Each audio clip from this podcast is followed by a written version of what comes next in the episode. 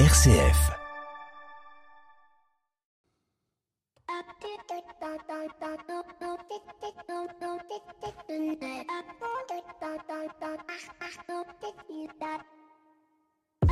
Bonjour à toutes et à tous. 40 ans de joie, 40 ans de joie qui se partagent, 40 ans que RCF, par le biais des ondes, accompagne les chercheurs et les chercheuses de sens, 40 ans d'annonce de l'évangile, 40 ans de cuménisme, d'info locale, de culture, d'économie, et tout cela parce qu'il y a 40 ans, des laïcs, des prêtres et des évêques se sont dit que l'ouverture de la bande FM était un formidable lieu d'évangélisation. Si on peut parfois regretter que l'Église soit en retard sur son temps, dit-on, on ne peut pas lui jeter la pierre en ce qui concerne les médias et la communication sociale. 1931 marque la création de Radio Vatican, le premier réseau de radio multilingue afin de propager la parole de Dieu à travers la planète. 1948, la création par les Dominicains du Jour du Seigneur. 1983, quelques diocèses comme Paris et Lyon créent leur radio diocésaine, donnant vie quelques années plus tard à RCF et 64 radios locales. 1999, création de KTO, et je ne parle pas bien évidemment des journaux papier tels que Le Pèlerin ou La Croix qui abordent tranquillement leur centenaire. Car contrairement à ce que l'on pense, l'Église a toujours eu à cœur de penser les communications sociale. Le Concile Vatican II y consacre un texte même, Inter Mirifica, que je vous invite d'ailleurs à lire, bien évidemment, et qui pose les principes de ce que doivent être des médias chrétiens dans leur objet, dans leur fonctionnement, dans leur éditorialité, et où il est rappelé, et je cite, que la valorisation des médias ne dépend pas seulement des professionnels, mais bien de toutes les communautés ecclésiales. Ce qui me permet de vous dire que tous vos dons sont les bienvenus.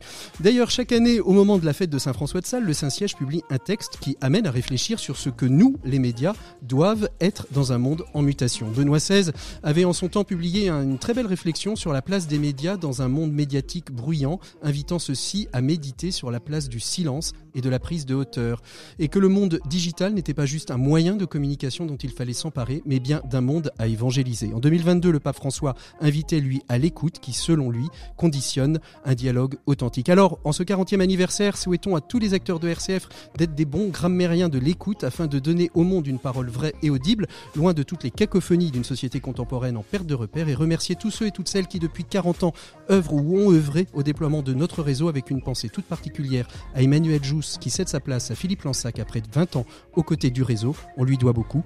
Merci Emmanuel, bienvenue dans l'Écho des Solutions. L'Écho des Solutions, Patrick Longchamp. Voilà, bonjour à toutes et à tous, bienvenue dans l'Écho des Solutions. Pour fêter les 40 ans d'RCF, on a posé nos micros au Puy du Fou pour fêter ces 40 ans. Une journée de vendredi qui a été consacrée au réseau, où on a pu se retrouver, partager ensemble autour de conférenciers. Une journée de samedi où nous allons pouvoir partir à votre rencontre, vous les auditeurs, qui êtes venus aussi passer un moment avec nous au Puy du Fou. Un numéro spécial donc enregistré depuis le centre des congrès du Puy du Fou, où nous nous retrouvons pour cette émission qui va être consacrée assez naturellement à l'entrepreneuriat, à la Vendée terre d'entrepreneurs. C'est le thème de cette émission. On va essayer de décortiquer au travers de notre rencontre qu'est-ce qui fait que la Vendée est une terre d'entrepreneurs un peu particulière. Nous aurons avec nous Christophe Hogard, qui est le maire des Herbiers, Valérie Soulard, président du club Les Herbiers Entreprises, et puis Romain Burkili, directeur de la restauration de la Puy-Folaise, qui est l'organe qui vous permet d'être nourri quand vous venez au Puy du Fou. Et enfin, nos 7 minutes pour changer le monde, on partira à la rencontre d'une association que vous connaissez bien, qui est l'Outil en Main et qui a son siège aux Herbiers, un de ses sièges associatifs aux Herbiers, qui fête justement ses 10 ans. On retrouvera aussi Pierre Collignon pour la chronique des entrepreneurs et dirigeants chrétiens, et Maxime Dupont pour un Max d'Écho. Mais on commence tout de suite avec notre invité Écho. Quoi de plus naturel que de recevoir celui qui nous reçoit? Je reçois donc Nicolas Devilliers, qui est le président du Grand Parc du Puy du Fou, de la Société du Puy du Fou. On va voir ça avec lui d'ici quelques instants. L'invité Écho, Patrick Longchamp. Voilà, Nicolas Devilliers, bonjour. Merci beaucoup d'être avec nous. Avec vous, on va évoquer justement le Puy du Fou. Le Puy du Fou, 45 ans de synécénie, presque 40 ans de création d'abord du Grand Parcours, puis désormais du Grand Parc. Est-ce que c'était une évidence? Je vais commencer par une question un peu perso, mais est-ce que c'était une évidence quand vous étiez plus jeune que vous travailleriez au Puy du Fou et que vous en reprendriez les rênes à la suite de votre père qui a créé, qui a imaginé ce dans quoi nous sommes aujourd'hui? Non, c'était absolument pas une évidence. Pour vous parler plus personnellement, comme vous l'avez dit, non, c'était quelque chose qui était pour moi une passion. Le Puy du Fou était le lieu de ma passion, de mes amitiés aussi. Et puis les choses sont venues beaucoup plus tard, c'est-à-dire bien après l'adolescence, où il m'est apparu en effet que cette passion pouvait devenir un métier. Mmh. Et ça a été la grande chance de beaucoup d'entre nous, de toute la génération qui a pris les commandes dans les années 2000 et qui aujourd'hui m'entoure pour tracer le destin du Puy du Fou de demain. Vous pensez que vous l'avez pris trop jeune ou que finalement c'était le bon âge pour prendre la succession, parce que ça fait quand même un petit nombre d'années maintenant que vous êtes à la tête du Puy du Fou? Oui, mais en fait j'ai pris des responsabilités au Puy du Fou progressivement, ouais. Donc c'est toujours trop jeune quand on regarde ça avec le recul des années, mais en réalité non, je crois que la force du Puy du Fou, c'est qu'on fait confiance aux gens très jeunes, et je ne suis pas une exception puisque nous sommes très nombreux à avoir pris des responsabilités extrêmement jeunes. Ça fait que lorsque vous confiez à un jeune de 20 ans des responsabilités qui normalement échouent à quelqu'un de 40, eh bien cette personne progresse beaucoup plus vite, et ça c'est notre force, c'est de garder cet influx de la jeunesse, l'audace de la jeunesse aussi. Vous savez, quand on est jeune, on a peur de rien, et je pense que c'est une force qui ensuite disparaît avec l'âge. Et c'est ce que font d'ailleurs beaucoup d'entreprises familiale. On peut d'ailleurs parler d'entreprise familiale, même si c'est à la fois une entreprise, une association, les choses se mêlent.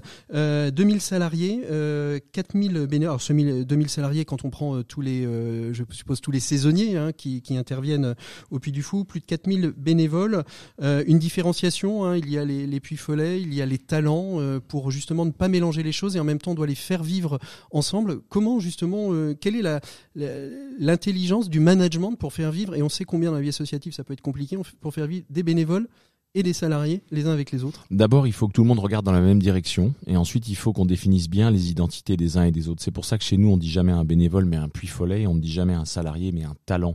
On considère la personne pour son identité, pour ce qu'elle apporte au Puy du Fou, et non pas pour un rapport pécuniaire avec l'aventure ou l'entreprise.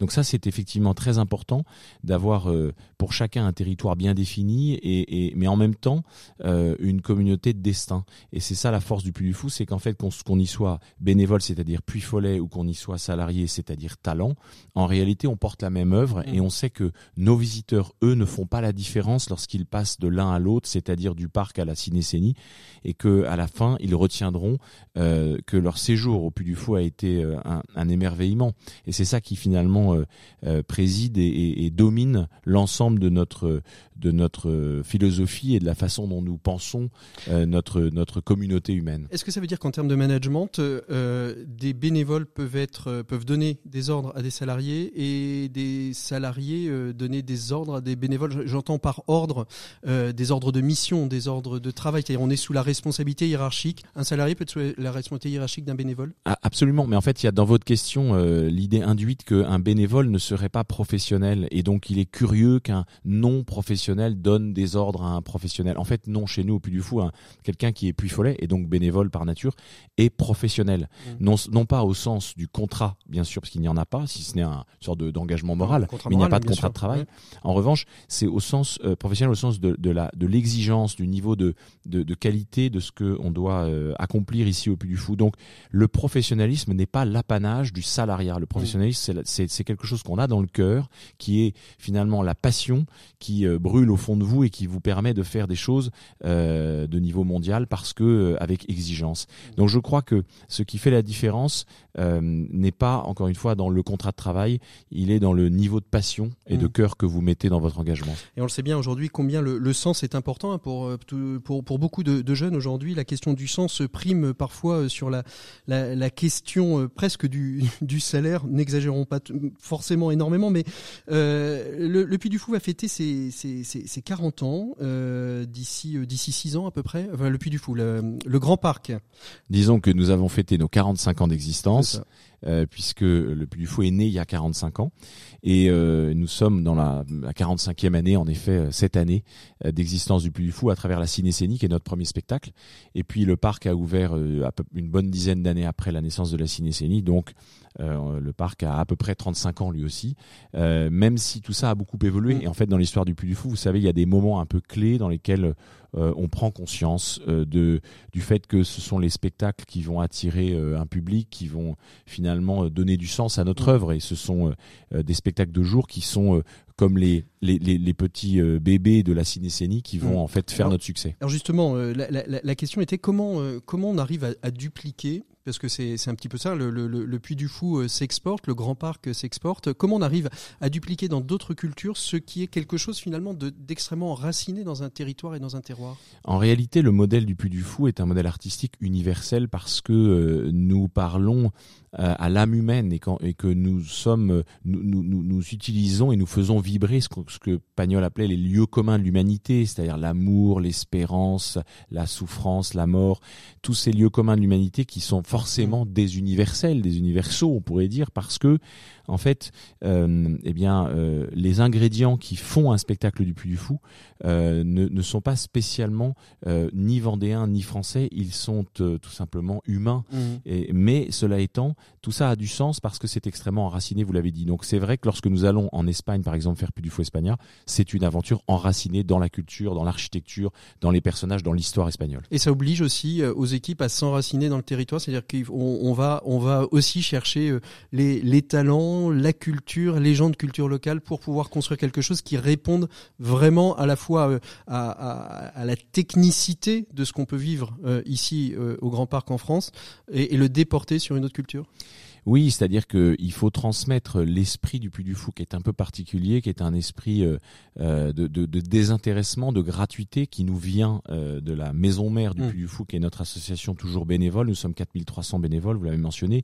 Donc c'est vrai que cet esprit de gratuité est très important, l'esprit d'entraide aussi, l'esprit de communauté au sens de l'esprit d'entraide et puis l'esprit d'exigence, l'esprit de passion, tout ce qui compose l'esprit du Puy du Fou qu'on appelle l'esprit Puy-Follet, on le transmet autant que cela se peut à nos équipes, tant en Espagne que dans d'autres pays. Et vous dupliquez le système talent, alors pas Puy-Follet, talent bénévole, je ne sais pas comment il s'appelle. Non, lorsque nous sommes en Espagne ou aux Pays-Bas par exemple, où nous avons aussi un spectacle, nous sommes uniquement sur un modèle de salariat classique, d'entreprise classique, parce qu'il serait très lourd et très compliqué de lancer un modèle qui soit bénévole, et ce n'est pas notre objectif. Il faut aussi qu'on soit solide sur nos appuis quand on se développe et qu'on puisse le faire de façon extrêmement claire aussi dans les pays dans lesquels nous allons.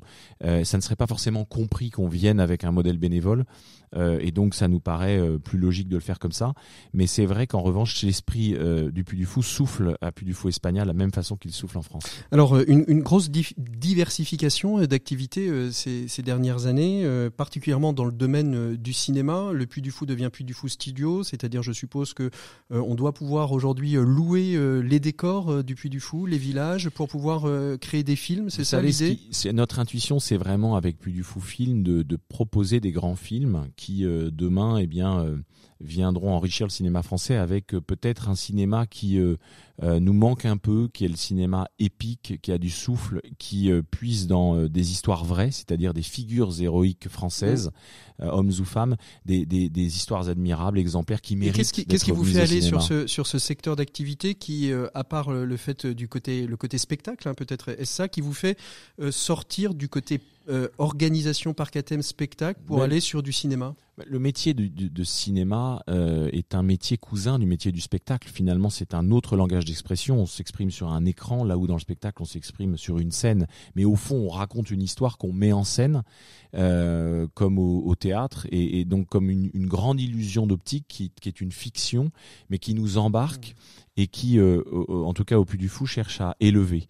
C'est-à-dire que notre idée est toujours de faire en sorte que vous sortiez du spectacle disons libéré d'une certaine façon de vos soucis ou d'une partie de vos soucis dans l'instant, le cœur léger, mais avec malgré tout un message qui comporte une certaine gravité sur ce qu'est la condition humaine et au fond au Puy du Fou, nous cherchons toujours à faire en sorte que vous regardiez vers les hauteurs en sortant des spectacles. C'est ça qui est important, c'est ça qui fait le sens du Puy du Fou.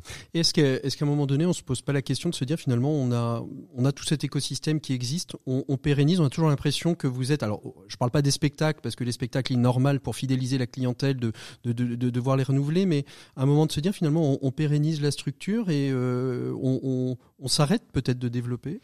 Non, vous savez, une nation qui cesse de conquérir est une nation qui meurt. Et donc, ça s'applique de la même façon à toute aventure humaine, que ça soit une entreprise, une association ou quoi que ce soit. Donc, il faut avoir des rêves nouveaux et il faut continuer de les réaliser. Quand vous cessez d'avoir des rêves, ça veut dire que vous êtes devenu un vieillard. Donc, je crois vraiment que la jeunesse et le sang, d'une certaine façon, au sens poétique, qui irrigue les veines du Puy du Fou, c'est vraiment cette passion de créer, cette passion qui consiste à repousser toujours les limites du possible, parce que créer, c'est se rebeller contre la réalité et finalement essayer de conquérir des nouveaux espaces artistiques qui restent à conquérir.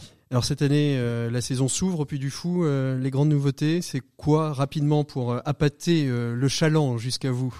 Eh bien, nous avons créé un nouveau spectacle qui s'appelle Le Mime et l'Étoile, qui est un spectacle qui va s'inspirer de l'histoire du cinéma dans ses premiers moments.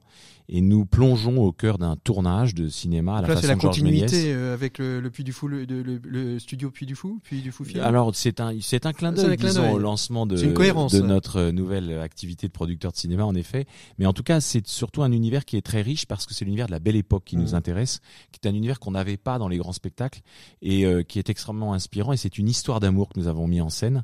Et donc, c'est un spectacle très poétique et je peux déjà vous dire que c'est un spectacle qui est dans le top 3 des spectacles préférés de nos spectateurs depuis le début de saison. Bah je n'en doute pas et j'ai hâte d'aller y jeter un coup d'œil. RCF, c'est la joie se partage, c'est son slogan. Ce sera ma dernière question, Nicolas Devilliers.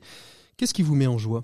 Avoir le sentiment de changer le monde. C'est-à-dire que lorsqu'un enfant vient au Puy du Fou et qu'il, à travers nos spectacles, se découvre peut-être une ambition, un destin qui le tire vers le haut, eh bien, je me dis que le Puy du Fou a été utile, ne serait-ce qu'à cet enfant-là. Et alors, le Puy du Fou valait la peine d'exister. Merci beaucoup, Nicolas Devilliers, d'avoir été notre invité écho de cette semaine. Nous, on continue tout de suite avec Pierre Collignon pour la chronique des entrepreneurs et dirigeants chrétiens. Pour une économie du bien commun, la chronique des entrepreneurs et dirigeants chrétiens, Pierre Collignon.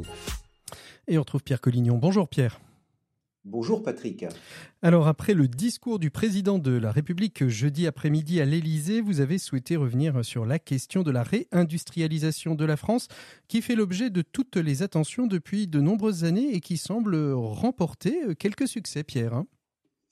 Oui, les chiffres sont là pour le prouver et comme on dit, il ne faut pas bouder notre plaisir. Selon toutes les enquêtes qui paraissent depuis quelques semaines sur ce sujet, les fermetures définitives d'usines enregistrées depuis la crise financière de 2009, il y en a quand même eu 2498 usines qui ont été fermées en 13 ans, eh bien, ça pourrait d'une certaine manière s'annuler dans les prochaines années. Et la preuve en est que le nombre de créations nettes d'emplois dans l'industrie a quasiment atteint 37 000 en 2022, soit 5 000 de plus qu'en 2021, son plus haut niveau depuis cette fameuse crise financière des années 2008-2009. Alors selon vous, Pierre, est-ce que c'est un effet durable ? Écoutez, je ne suis pas Cassandre, je peux me tromper, mais je crois qu'on peut l'espérer parce que depuis 1980, je vous rappelle que la part de l'industrie dans le PIB a reculé de 10 points, s'établissant à 13% de la valeur ajoutée française en 2020. Alors bien sûr, le même phénomène a eu lieu chez nos voisins, mais de manière moins prononcée, car l'industrie représente encore 25,5% du PIB en Allemagne et 16,1% en Espagne. Donc vous voyez, on en est quand même assez loin. Par ailleurs, on se souvient que la part de l'emploi industriel en France est passée de 25% de l'emploi total en 1974 à 10%. Et c'est probablement la raison pour laquelle, je crois, les responsables politiques ont qualifié la situation de critique à plusieurs occasions et que le président de la République, M. Macron, veut en faire une priorité. Alors selon vous, comment est-ce que tout cela peut changer ? En plus de toutes les mesures financières ou techniques, il y a, je crois, un effort de formation qui passe par un changement des mentalités. C'est un peu curieux, par exemple, de voir des promotions entières d'étudiants de grandes écoles, d'ingénieurs s'orienter vers la finance ou le conseil.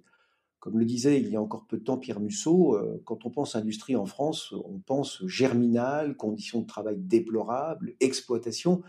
Et c'est sûr qu'avec un tel imaginaire en tête, on a considérer chez nous qu'il était souhaitable que les emplois industriels diminuent et qu'on les remplace par des emplois de service. Il faut donc changer de mentalité. Alors, changer de mentalité, c'est bien, mais quelles sont effectivement les tendances qui se dessinent ? Pour réussir la réindustrialisation de notre pays, je crois qu'il faut une action puissante et constante avec une ambition forte et une vision.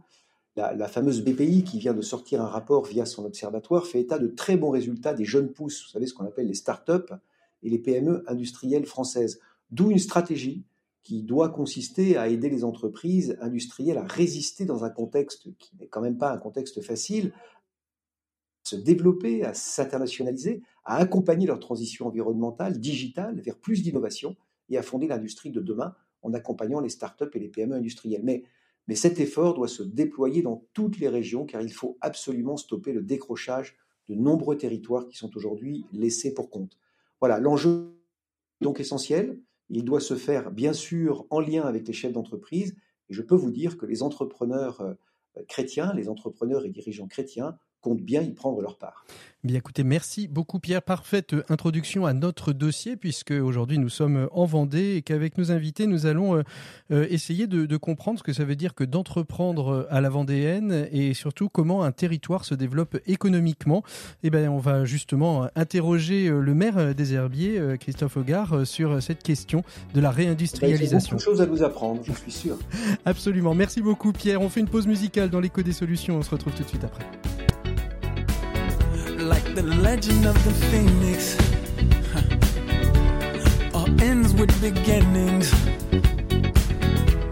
What keeps the planet spinning? The force from the beginning.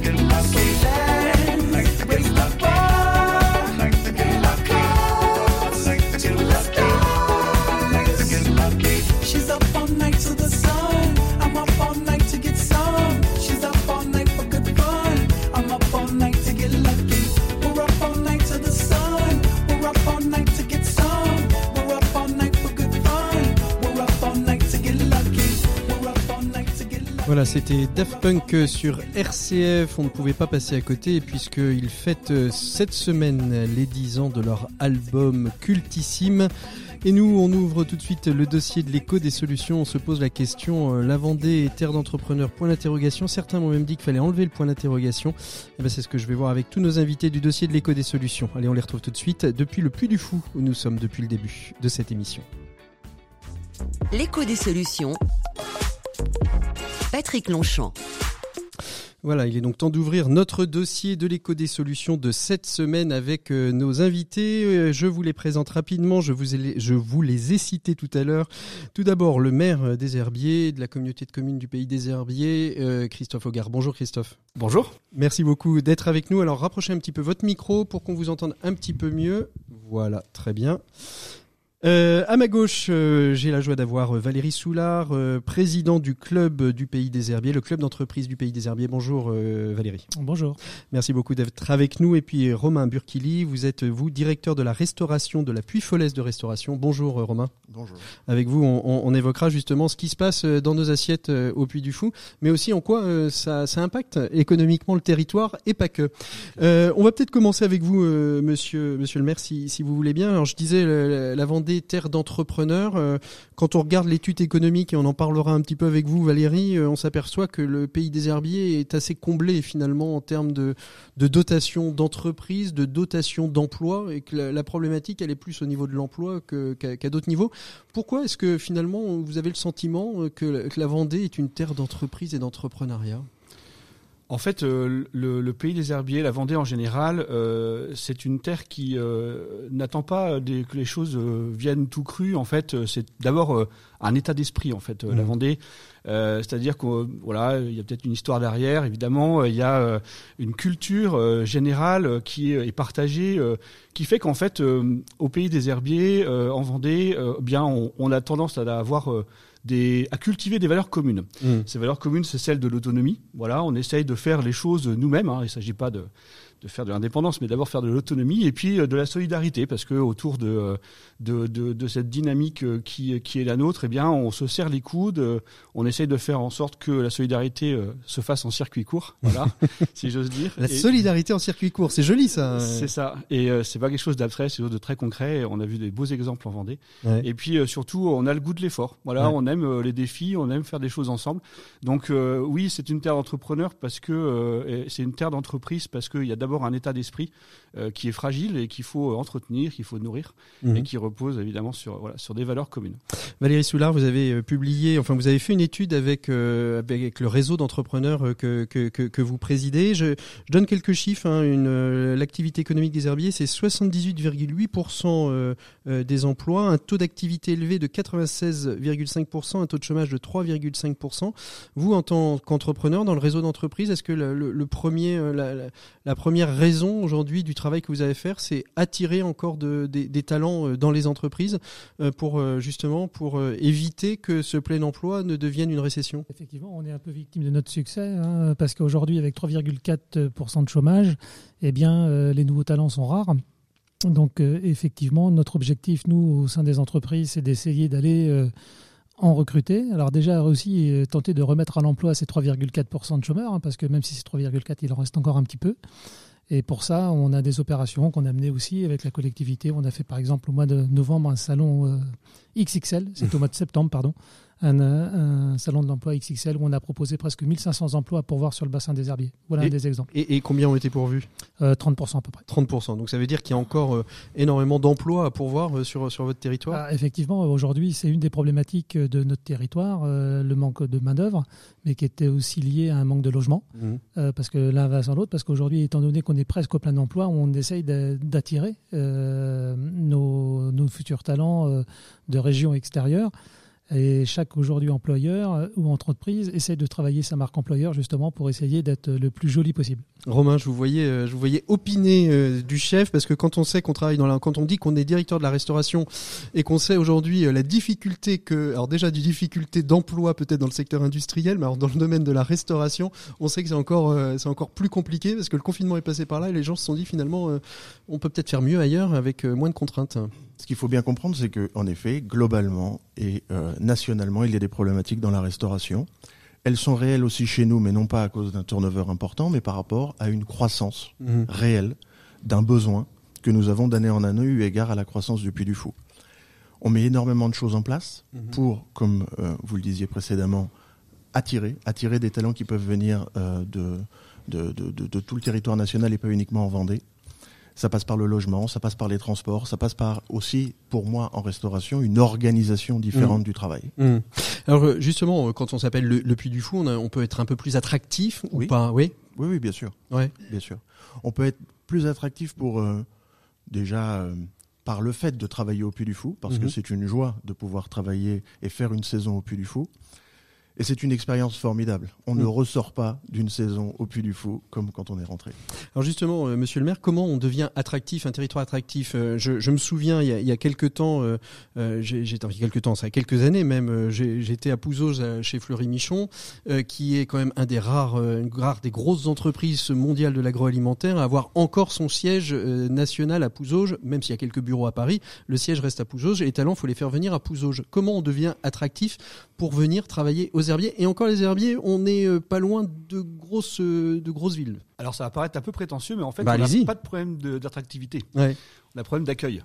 C'est un problème de logement en fait aujourd'hui. On est attractif, tout le monde sait que nous avons effectivement un taux de chômage extrêmement bas, qu'on a une qualité de vie qui est réelle. En plus, on a la chance d'avoir non pas une filière économique, mais une diversité, une complémentarité qui est extrêmement riche et enviée.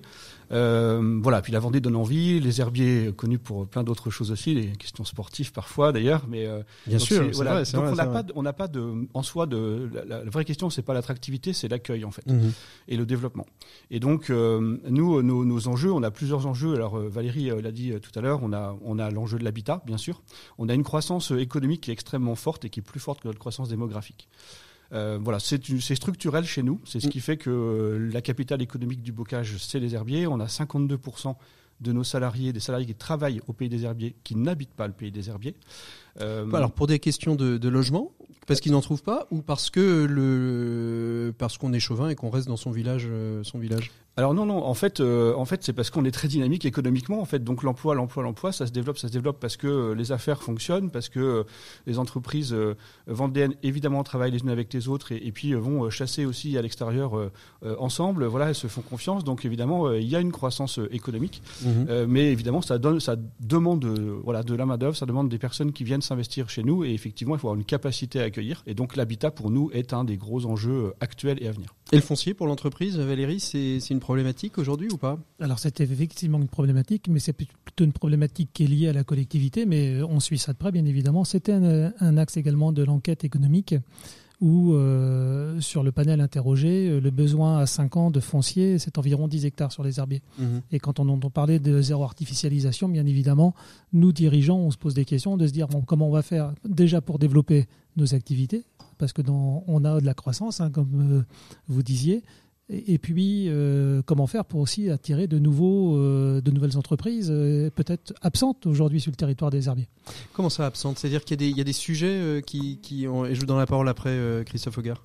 Non, pas forcément, mais aujourd'hui je sais que la collectivité est sollicitée pour accueillir des nouveaux domaines d'entreprises, d'activités, qui ne sont pas forcément représentés parce que l'histoire a fait qu'elles n'étaient pas présentes. Maintenant, ceci dit, aujourd'hui il faut faire le choix, quand le mètre carré est rare et cher, il faut faire le choix entre le développement interne et puis la croissance externe. Il faut en prendre un peu au Puy du Fou, il paraît qu'ils en ont beaucoup. Christophe, vous vouliez réagir? Je voudrais compléter ce que dit Valérie, et effectivement je vous ai parlé du problème de l'habitat qui est un enjeu pour nous, et le deuxième enjeu pour nous c'est aussi le foncier. En termes d'économie, on a ces 10 dernières années consommé à peu près 120 hectares, parce qu'on est très dynamique effectivement par rapport à peut-être d'autres territoires plus loin en France, ont moins la chance de se développer aussi rapidement, et en fait l'État nous impose de réduire, et donc on est en PLUI, donc en plan local d'urbanisme intercommunal, et donc en fait pour les 10 dernières années 120, 130, les 10 prochaines 50. Et avec le plan de réindustrialisation que nous a annoncé le président Macron, ça peut être une opportunité pour vous ou pas ? territorialement. Ouais, la première des choses pour la réindustrialisation, c'est déjà écouter les entrepreneurs, voilà, leur donner de la liberté. Ça, c'est fait. Voilà, et donner de la liberté aux collectivités au lieu de les surcharger comme l'État le fait et a l'habitude de le faire. Donc, la première des choses, c'est d'arriver à respirer. On est tout à fait capable aujourd'hui de reconstruire des filières industrielles. Nous, on a un territoire qui est très industriel. On a 35% à peu près. Quand on sait qu'en France, c'est aux alentours de 15%. J'ai plus le chiffre exact, mais c'est ça. En fait, on est 2 fois plus industriel que n'importe qui en France. Et effectivement, dans notre écosystème économique, en fait, nos clés de voûte, ce sont les industries. Voilà, très clairement. Et donc, la première des choses, si on veut réindustrialiser la France, effectivement, c'est donner de la liberté financière. C'est aussi prendre en compte le fait qu'il y a des territoires qui sont dynamiques, qui ont besoin de plus de foncier que d'autres. Mmh. Voilà, au lieu d'essayer d'égaliser la France et de mettre du 50% partout. Voilà, nous, très clairement, à un moment donné, alors aujourd'hui, c'est pas trop le cas parce qu'on en a encore un peu sous la pédale, mais d'ici effectivement 5-10 ans, comme dit Valérie, eh bien, nous, on ne pourra plus se développer. Parce que si les contraintes restent les mêmes, avec le zéro artificialisation nette qui nous est imposé petit à petit, eh bien effectivement, on ne pourra plus. En fait, des territoires comme les nôtres, au rythme auquel on se développe, on ne pourra plus rien faire. Soulard, vous êtes donc président du club d'entreprise. On a parlé un petit peu de l'emploi. Vous avez fait un forum XXL, 30% uniquement des emplois ont pu être pourvus. Comment aujourd'hui les entreprises travaillent-elles collectivement pour aller encore au-delà et permettre à de nouveaux talents de venir travailler sur le territoire ? Alors, est-ce qu'il y a une action collective ? Là, je dirais que c'est plutôt chaque entreprise qui travaille avec sa marque employeur. Alors, il y a des opérations. Aujourd'hui, en parallèle de ce forum XXL, par exemple, je sais qu'en partenariat avec le Pôle emploi, beaucoup de chefs d'entreprise ont travaillé leur CV recruteur. Donc c'est un petit peu le monde à l'envers, mais c'est comme ça que ça se passe aujourd'hui, quoi. On les a accompagnés pour ça. Vous les avez accompagnés. Alors justement, c'est ma question, monsieur le maire, comment vous accompagnez les entreprises sur leur déploiement, sur leur problématique, la problématique de foncier, vous venez d'en parler, problématique d'emploi, vous les accompagnez comment, problématique de logement aussi, est-ce que vous avez aussi la capacité aujourd'hui à pouvoir le foncier de l'entreprise, on comprend, est-ce que vous avez aussi du foncier pour pouvoir construire de nouveaux logements, accueillir ? Alors il y a deux choses, il y a les aides directes, effectivement, l'accompagnement direct du développement économique qui repose sur un schéma de développement économique qu'on a partagé justement avec le bureau d'entreprise du Pays des Herbiers, afin de pouvoir justement échanger. On a la chance de bien s'entendre en fait, c'est aussi un peu la clé de la réussite, en fait les élus, les représentants des chefs d'entreprise et les entreprises sont en fait très proches, donc ça fonctionne très vite, c'est très fluide et surtout c'est toujours très direct et c'est très bien comme ça. Et donc on a effectivement un accompagnement qui repose sur de l'aménagement, le foncier on en a parlé, sur de l'animation et notamment de l'animation sur de nouvelles filières comme l'économie circulaire, etc., qui sont des gisements à venir, et puis, enfin actuels et à venir. Et puis un troisième volet qui est vraiment de l'accompagnement plus personnalisé, le sens du service avec des aides très directes. Ça, c'est pour les aides aux entreprises. Et puis on a un deuxième sujet qui est celui évidemment de... Parce que ce n'est pas nous qui créons la richesse, nous les collectivités. Nous, on est là pour créer les conditions de la création de richesse qui est créée par les entrepreneurs. Et donc, en fait, on est là pour faciliter cette création de richesse, comme d'ailleurs l'État devrait le faire également. Je dis ça au passage. Et de deux. Je finirai bien pour en trouver une troisième. Et du coup, en fait, voilà, notre enjeu à nous, c'est de permettre aux salariés des entreprises de pouvoir s'installer durablement chez nous. Donc, on a une politique familiale qui est extrêmement forte chez nous. Et donc, on essaie de privilégier le développement des familles, parce que c'est aussi l'avenir d'avoir des enfants. On ne veut pas un territoire ni qui vieillisse, ni qui soit que jeune. Il faut pouvoir garder les équilibres, en fait. Oui, une politique de juste milieu, tout à fait. Alors, quand on a un mastodonte international comme le Puy-du-Fou... non, parce que les mastodontes internationaux, vous en avez d'autres dans des entreprises industrielles, mais qui attirent les regards, comme le Puy-du-Fou. Est-ce que c'est aujourd'hui le premier employeur du territoire ? C'est l'un des premiers employeurs, oui, tout à fait. Et on est très fiers, nous, d'avoir le Puy-du-Fou chez nous. Voilà, la moitié des touristes qui viennent en Vendée pour visiter quelque chose en Vendée, ils viennent pour moitié sur la côte et l'autre moitié c'est au Puy-du-Fou. Donc évidemment on est aussi une terre touristique, on est une terre voilà, où on accueille énormément de familles aussi, parce que c'est aussi me semble-t-il la clientèle privilégiée du Puy-du-Fou. Donc là aussi on marche de concert et effectivement la place de l'enfant dans l'accueil touristique comme dans notre quotidien est primordiale.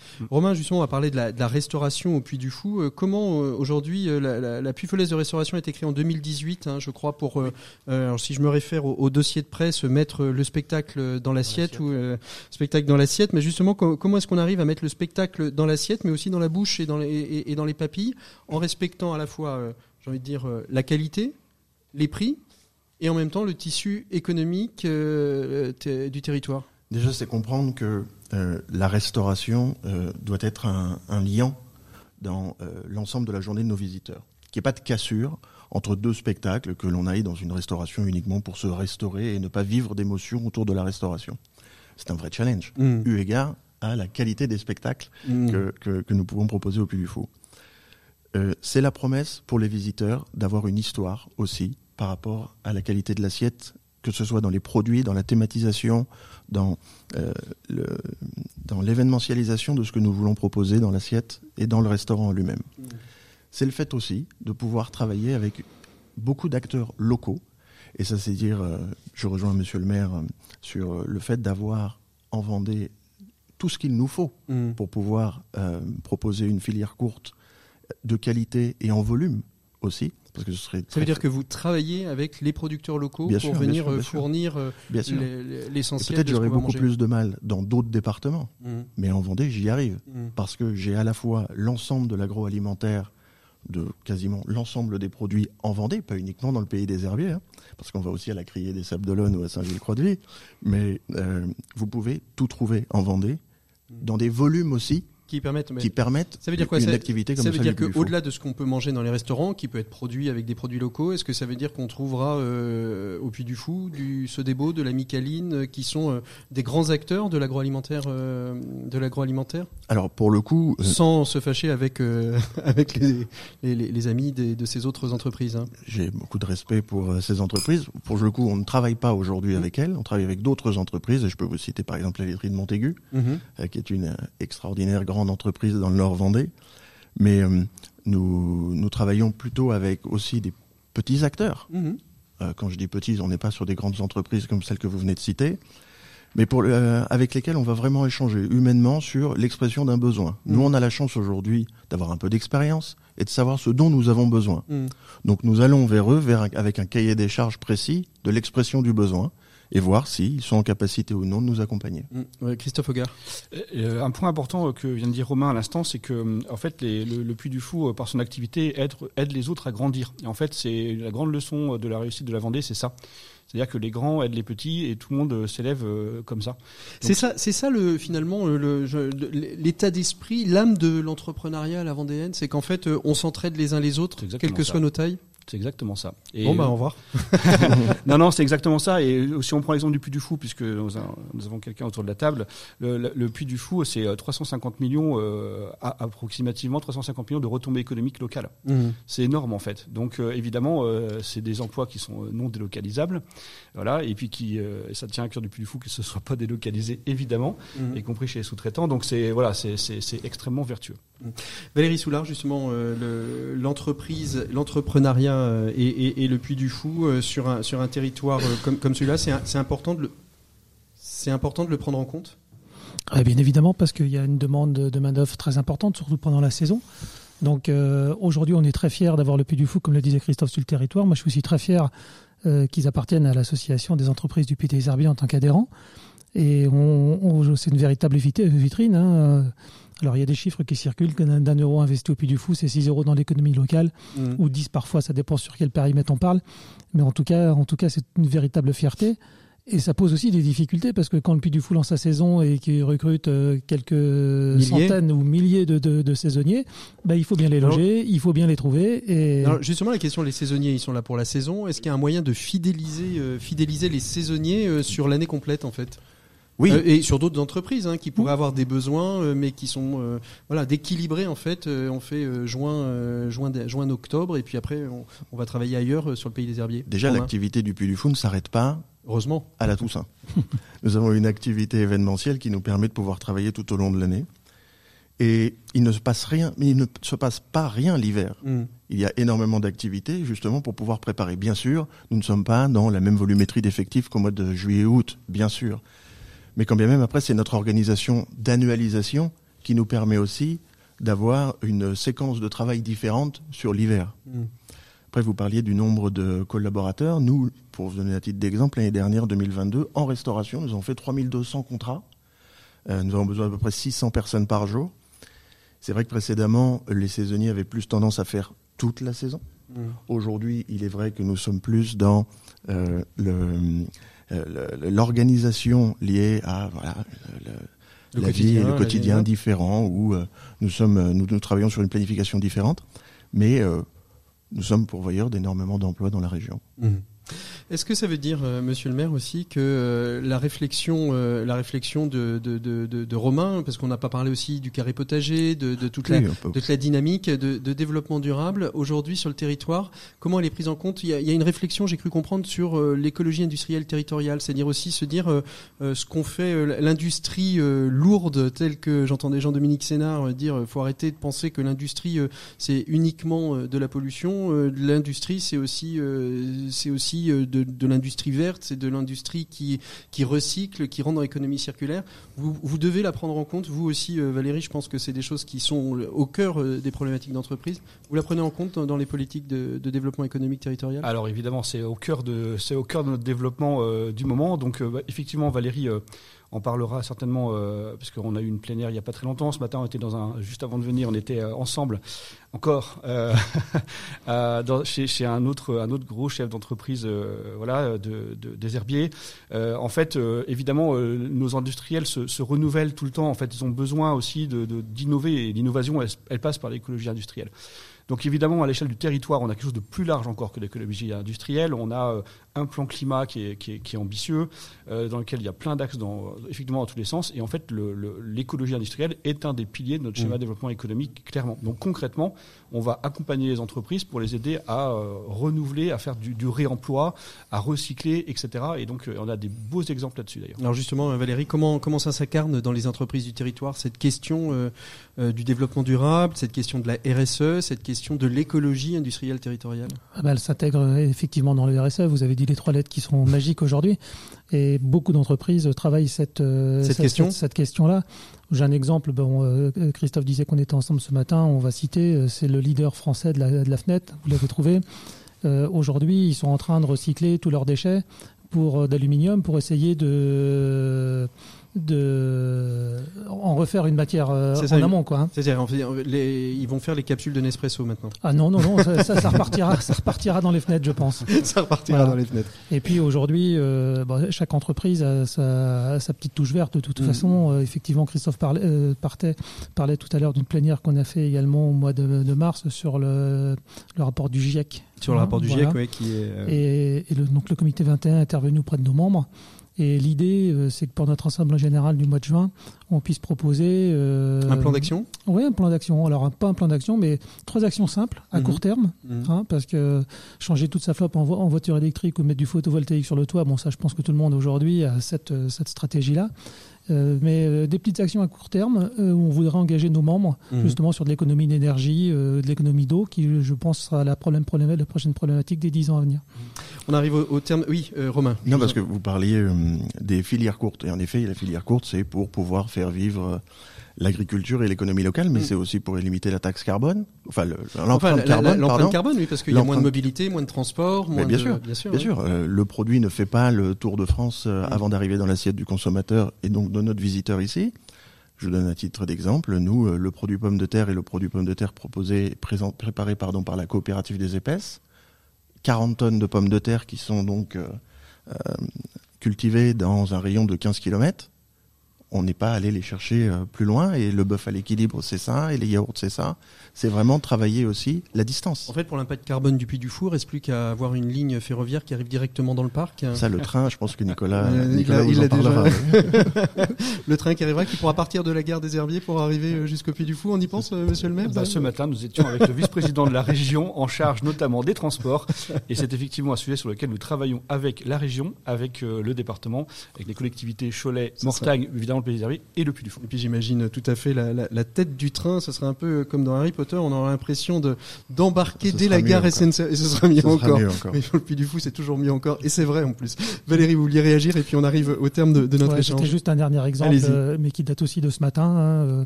La collectivité et l'ensemble des entreprises ont choisi aujourd'hui de s'inscrire dans une plateforme de covoiturage. Ah oui. Donc je cite pas la marque, mais en fait on a tous choisi la même. Pour essayer d'avoir elle n'était pas d'origine vendéenne, cette marque-là, au départ. Elle a été rachetée par une entreprise. Elle vient d'être rachetée par une boîte vendéenne. Et je peux vous dire, c'est quelque chose qui fonctionne très bien.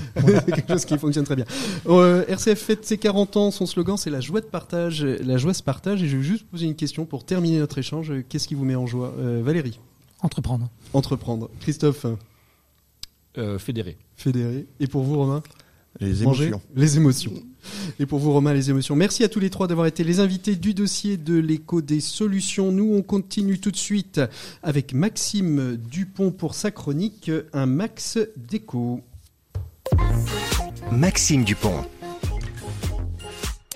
Et on retrouve donc Maxime Dupont. Bonjour Maxime. Bonjour Patrick. Alors aujourd'hui, on va évoquer quelque chose qui tourne autour d'une question fortement gauloise d'ailleurs, c'est ce qu'on appelle le paradoxe français. Oui Patrick, un certain nombre d'études le montrent, la France est l'un des pays les plus égalitaires qui soit, en ligne avec l'ambition d'un modèle social qui remonte loin dans notre histoire. Nous sommes envers et contre tous, le pays où le modèle, ou l'un des pays où le modèle de société est sur le papier le plus ambitieux, l'un des pays où la redistribution des richesses fonctionne le mieux, où les services publics compensent le mieux les différences de revenus entre les uns et les autres, où l'égalité des chances et la citoyenneté sont promues comme dans très peu d'endroits. La mesure des inégalités en France montre d'ailleurs qu'elles sont mieux corrigées que pendant les 30 Glorieuses, que nous avons une espérance de vie parmi les plus hautes du monde, avec un taux de pauvreté des plus âgés parmi les plus bas du monde. Et pourtant, nous sommes l'un des pays qui supporte le moins les inégalités. L'un des pays, sinon le pays, le plus prompt à s'enflammer sur ces sujets-là. C'est ce que j'appelle le paradoxe français. L'un des derniers pays qui semble refuser de se résigner à ce qui semble être, hélas, consubstantiel à toute forme de société, l'existence et la persistance d'inégalités fortes. Vu de l'étranger, les différents articles parus récemment dans The Economist et The Guardian le montrent d'ailleurs, cette situation semble très peu compréhensible. Les étrangers ont beaucoup de mal à comprendre pourquoi nous ne sommes pas un peu plus conscients de la chance que nous avons et pourquoi nous avons, et pourtant, nous avons beaucoup de raisons très légitimes de nous révolter devant nombre d'injustices. Alors que penser justement de ce paradoxe, Maxime ? Eh bien d'abord qu'il s'exprime en une expression 100% française. Quand je me regarde, je me désole. Quand je me compare, je me console.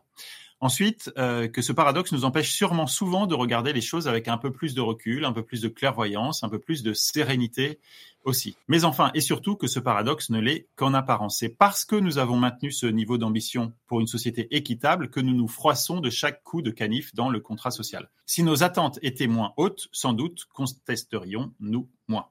Alors je me dis que dans les débats permanent qui agite notre société, que ce paradoxe est en fait un signe de vitalité démocratique et d'espérance sociale. Je l'aime bien, moi, ce paradoxe. Je le trouve nécessaire même. Il est celui qui nous permet de ne pas baisser la garde, qui nous oblige à conserver un haut niveau d'exigence sociale pour notre pays, qui semble montrer que les utopies peuvent toujours jouer un rôle et que ce qui compte au fond, sûrement plus que d'arriver à destination, c'est sans doute de toujours y croire. Et je me dis d'ailleurs que le prochain débat qui s'ouvre va être un nouveau révélateur de notre passion sur le sujet, c'est le débat des écoles. Comment relancer le chantier de l'école qui fonctionne très mal, qui reproduit beaucoup trop les inégalités aujourd'hui, sans ne mettre à contribution que le secteur public, ce qui semble s'installer. Voilà le prochain débat, les prochains moments de passion.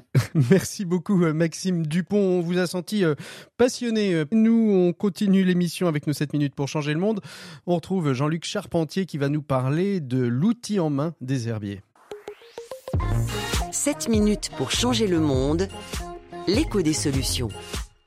Voilà, je suis avec Jean-Luc Charpentier qui est président de l'outil en main des herbiers. On pousse les tasses sur la table qui nous est attribuée puisque nous sommes au Puy du Fou depuis le début de cette émission dans le centre des Congrès, le théâtre Molière très exactement. Jean-Luc Charpentier, bonjour. Bonjour. Donc vous êtes président de l'association L'Outil en Main, une association qu'on connaît bien sur le réseau RCF, d'abord parce que beaucoup de locales vous font intervenir, parce qu'on a souvent parlé dans l'écho des solutions de cette association qu'on aime tant. Cette association qui, aux Herbiers, fête ses 10 ans d'existence aux Herbiers. Alors nous allons fêter nos 10 ans le 23 juin, oui, puisque l'aventure a commencé en 2013. Alors qu'est-ce qui va se passer le 23 juin pour fêter ses 10 ans, Jean-Luc ? Oh, très simplement, nous allons accueillir bien sûr tous nos bénévoles, ceux qui sont aujourd'hui, qui nous ont rejoints, puisque nous sommes 82 bénévoles aujourd'hui. Mmh. Quelques-uns nous ont quittés très peu, puisque ça se résume à 3 ou 4. Malheureusement, nous avons eu aussi des compagnons qui ont décédé. Et là, c'est un peu moins drôle, mais toutes ces familles-là vont se retrouver. Bien sûr. Mais plus précisément... Et tous les anciens jeunes qui sont devenus adultes. Voilà, donc nous tenons à rencontrer et on va dire regarder un peu dans le rétroviseur pour faire un bilan. Faire le bilan de ces 10 années passées avec des enfants qui aujourd'hui ont tous à peu près 20 ans. Ouais. Et donc connaître leurs itinéraires et en quoi l'outil en main a servi ou pas à leur projet. On redit un petit peu ce qu'est l'outil en main. L'outil en main, c'est une association qui aujourd'hui fleurit en France. Plus de 200 ou 300... 250 associations à travers toute la France. Avec cette idée finalement assez simple, des anciens artisans arrivés à la retraite, qui ont, ou pas d'ailleurs, parce qu'il y en a qui sont encore en activité, qui sont des gens de métier, comme vous dites chez vous. Ces gens de métier ont envie de transmettre leur savoir-faire, leur amour du travail à des plus jeunes. L'idée, c'est pas d'être un centre d'apprentissage, non, c'est juste se dire on veut transmettre notre passion, et on passe dans des ateliers tous les mercredis après-midi entre 14h et 16h. Voilà, c'est ça l'outil en main en fait.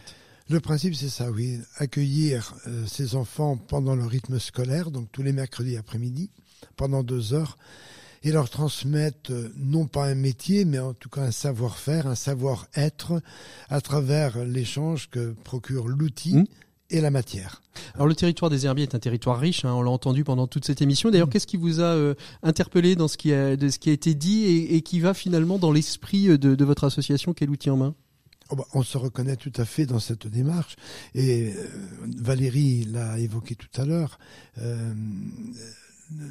l'association d'entreprises du Pied des Herbiers a bien compris qu'en nous accompagnant, ils avaient aussi tout intérêt à être présents parmi nous et nous soutenir, puisque nous, un certain nombre d'entreprises nous accompagnent, nous aident dans l'échange de matières premières, par exemple. Et oui, parce qu'il faut de la matière première pour animer les ateliers. Il nous faut de la matière, et donc ces entreprises-là vont nous donner du cuivre, du bois, etc. De la tuyauterie, un moteur. Un moteur éventuellement. Donc nous, on a un vrai partenariat avec ces entreprises du territoire.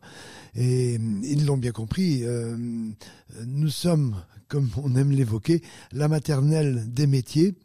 La maternelle des métiers, c'est un petit mot que j'ai trouvé intéressant il y a quelques temps, puisque en tout cas les représentants qui viennent nous voir de ces entreprises ont bien compris que ces enfants qui sont dans nos ateliers, 30%, parce que ce sont les chiffres officiels qui nous sont donnés par l'Union nationale, 30% de ces enfants se retrouveront un jour dans les entreprises artisanales du secteur. C'est la question que j'allais vous poser. Est-ce que vous savez aujourd'hui, vous, après 10 ans de vie associative aux herbiers, combien de pourcentage? Est-ce qu'on est dans ce pourcentage de 30% aujourd'hui? On est aujourd'hui sur un tiers, donc on sait déjà, un certain nombre d'enfants nous ont répondu, qui viendront bien sûr témoigner dans un mois à notre manifestation des 10 ans et nous dire comment cet itinéraire, ce début de parcours professionnel à l'outil en main leur a permis de préciser leur itinéraire professionnel. De préciser leur itinéraire professionnel.